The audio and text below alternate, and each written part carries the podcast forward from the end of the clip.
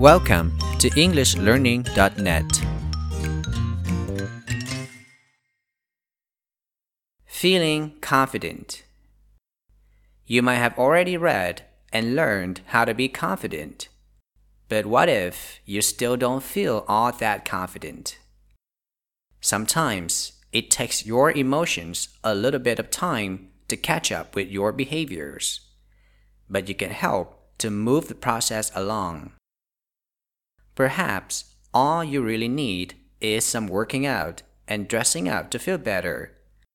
Or maybe you can start with thinking positively and smiling more often.